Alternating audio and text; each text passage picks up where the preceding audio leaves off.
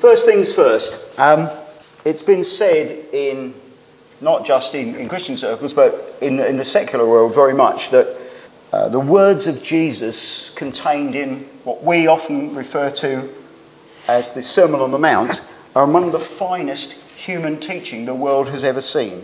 So we're going to uh, listen to some of that of those words right now. Do not store up for yourselves treasures on earth where moth and rust destroy and where thieves break in and steal. But store up for yourselves treasures in heaven where moth and rust do not destroy and where thieves do not break in and steal. For where your treasure is, there your heart will be also.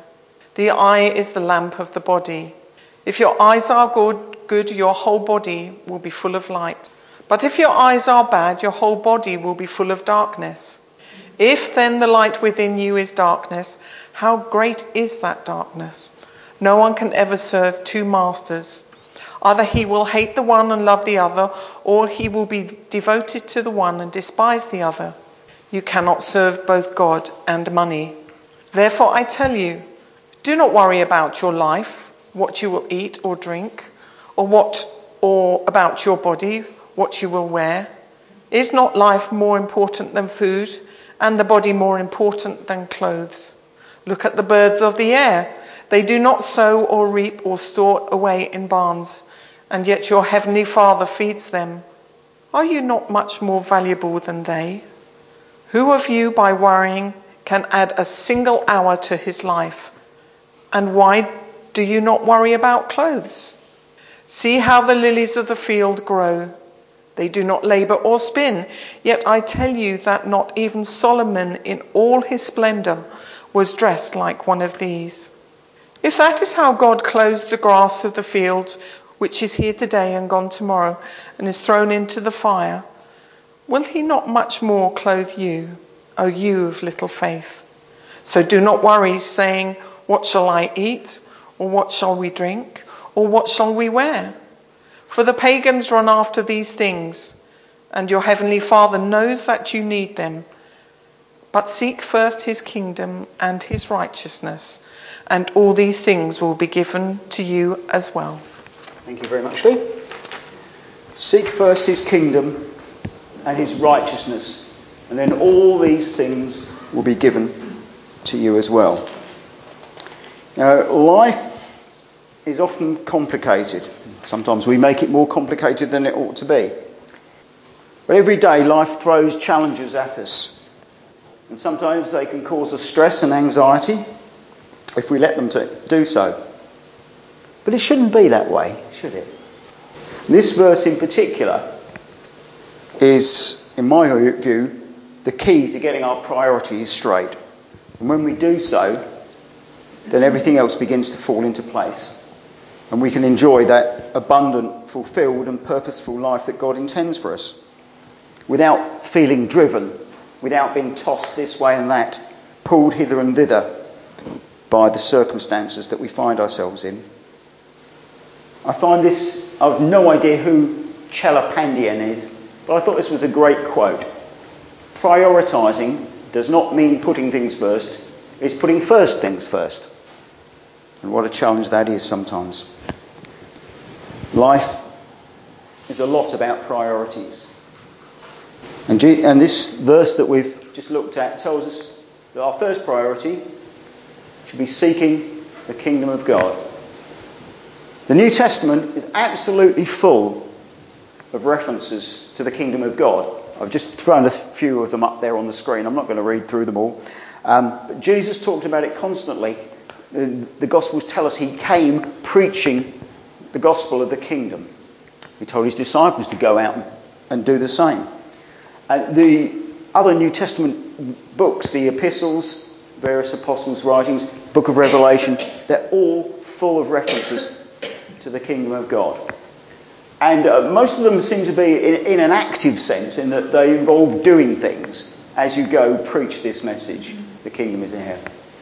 Um, an important one there about this uh, merchant looking for pearls and he finds one of great price. Oh, how do we get there? And he sells everything he has to buy this this great valued pearl. Because the kingdom of heaven is very much about what we value, what we treasure, what's important to us. As we heard in that reading, Jesus said, Where your treasure is, there is your heart also.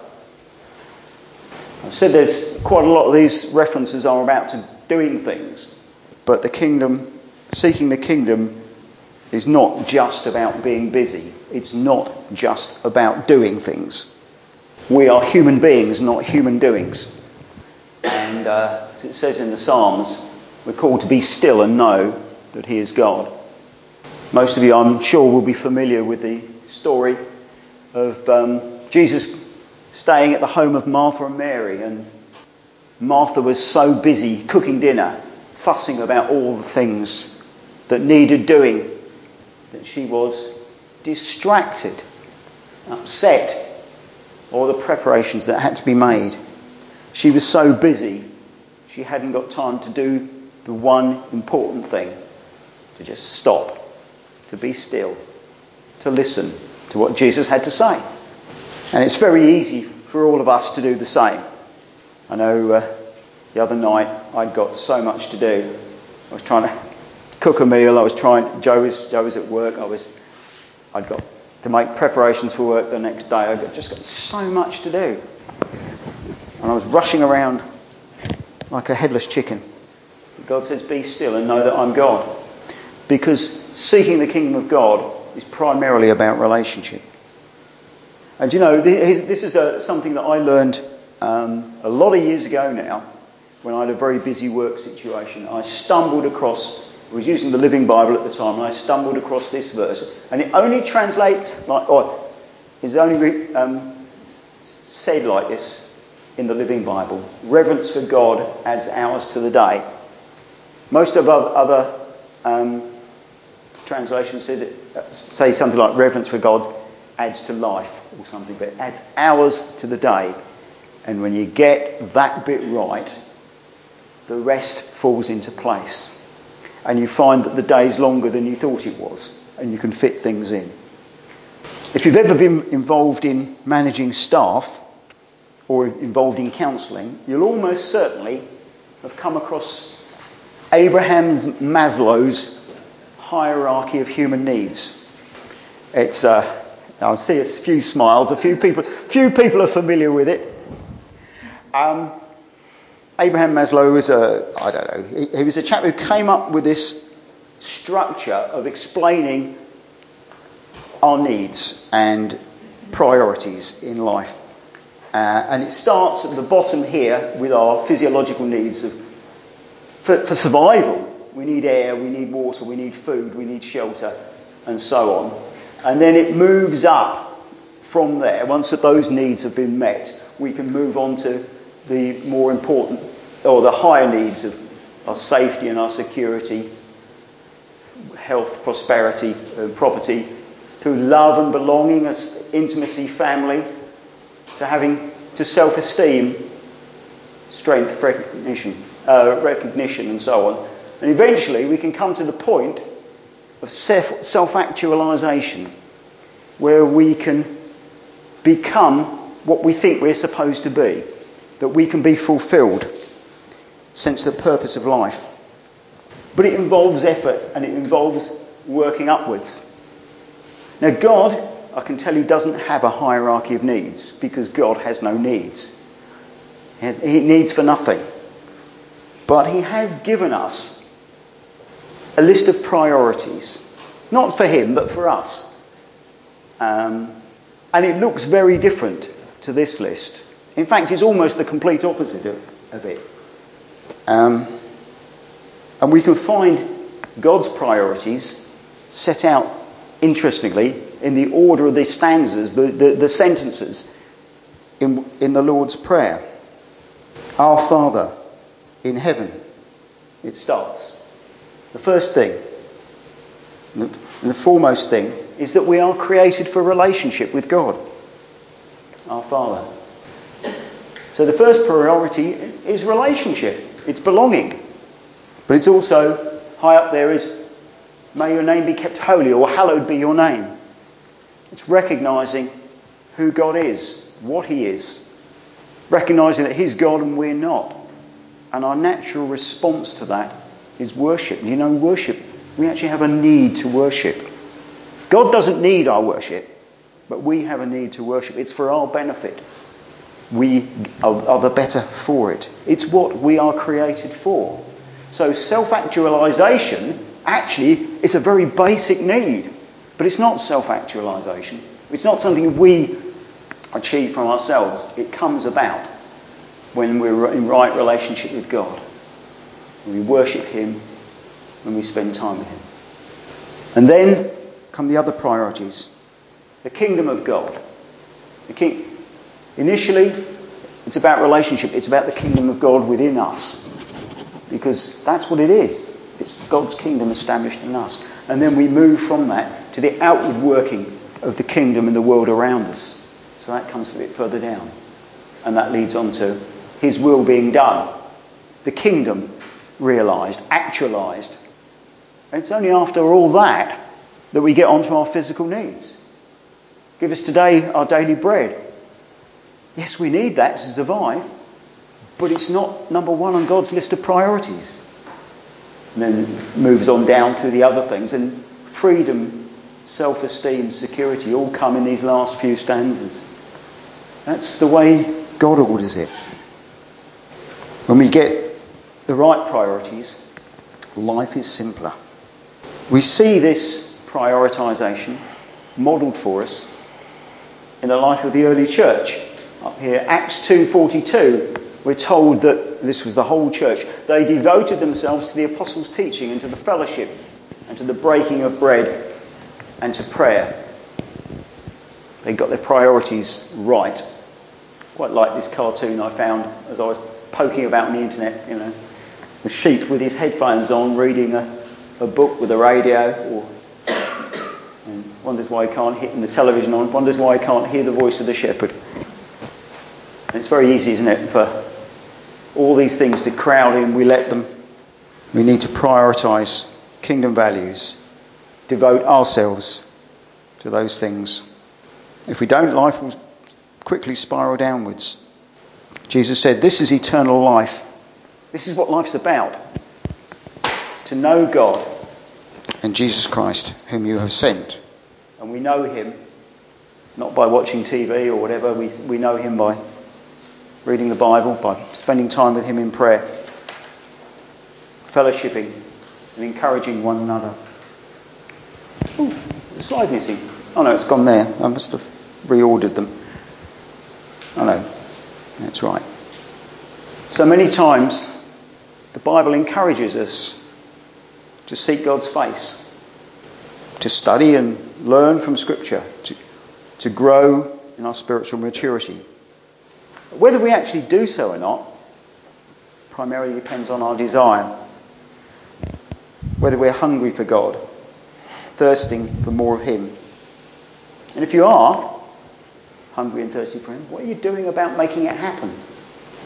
Jesus said, If anyone is thirsty, let him come to me and drink. Come is a verb, it's an active word. It doesn't come to us, we have to come to Jesus. The organisation, Youth with a Mission, our, our, daughter Mary was with them for many years, um, working all around the world.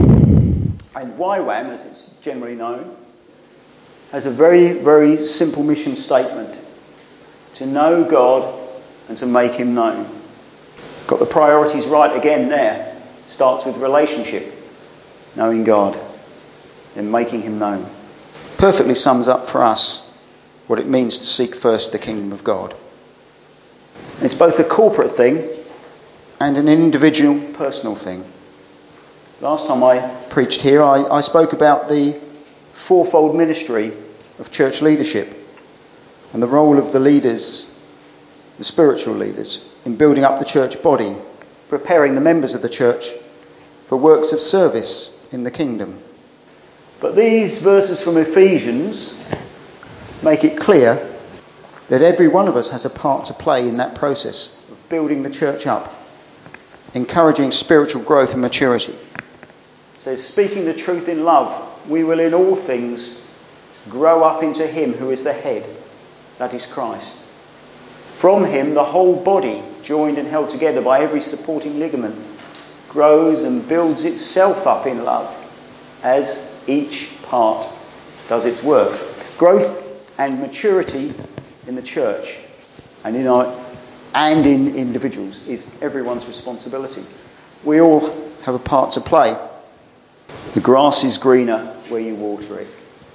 My foot is also greener. Those of you who are on Facebook will have seen that uh, I was busy uh, doing some DIY the other day and thought, what's this funny cold wet sensation in my, up my ankle? And I realised I'd actually trodden in a five litre bucket of green paint. So my foot is greener, but the grass is greener when you water it. Uh, what does that mean? And what is the relevance? Well, if we're going to grow, if we're going to prioritise the kingdom of God, we have to create a climate of growth, culture of growth. Uh, as it says in uh, Job, can papyrus grow tall where there's no marsh? Can reeds thrive without water? These things don't, don't grow unless the conditions are right. And we don't grow unless we make the conditions right. Uh, if we have no aim to grow, if we do nothing about it, we don't grow. It's very, very simple, really. So, as a church, we have to do something to create a climate for growth, for people to grow in the kingdom. And uh, that's why there was, on, among the notices, there's a meeting going to happen in Purity's house in the beginning of March, uh, looking at growing and knowing Christ better. Um, the churches together will be holding a series of courses for Lent. Haven't got the details yet. Uh, we, we, there's been one or two topics talked about, but watch this space. I'm sure they'll be coming up on the notices. And then after Easter, once those courses are out of the way, uh, we'll be looking as a church to have an ongoing midweek group. I don't know how often it will happen, whether it be once a week, once a fortnight, whatever, but there'll be something, uh, an opportunity for everyone to learn to grow together, to devote themselves to the apostles' teaching, to prayer, to fellowship, and the breaking of bread. I don't know whether we'll do communion in it, but there'll be lots of opportunity to grow. Um, that's still, I know, in the melting pot as to details, but uh, there's a leaders' meeting happening this week. Pray for them that they can make the right decisions and move us forward. But it comes down, as I said, to priorities what we treasure, what we prioritise, what we consider important. God wants to give us so much more of Himself than we have experienced up to now. He wants us to know Him deeper. He wants us to go further with Him. And He wants His kingdom to go further in the world. That's why we pray, Thy kingdom come, Thy will be done. We know that this world needs what we've got. But God is very gracious. He won't force himself upon us. He wants to give us so much more, but it's down to whether we want to receive and accept. If we're willing. He says, I stand at the door and knock. If anyone hears my voice and opens the door, if anyone will open the door, I will come in and eat with him and he with me. Down to our desire to seek first his kingdom and his righteousness but when we do, the promise is that everything else will be added to us as well. It's that simple, really, isn't it? Are we willing? Let's pray. Lord, you are Jehovah Jireh, our provider. You are El Shaddai, the all sufficient one. Everything we have comes from you. Everything we need comes from you when we open ourselves up to you. Help us to seek first your kingdom, to put those priorities in the right order, to not worry about the day to day decisions in life, but to put everything in your hand, trusting ourselves to your will, to your provision, to your protection. Help us, we pray. In Jesus' name. Amen. Amen.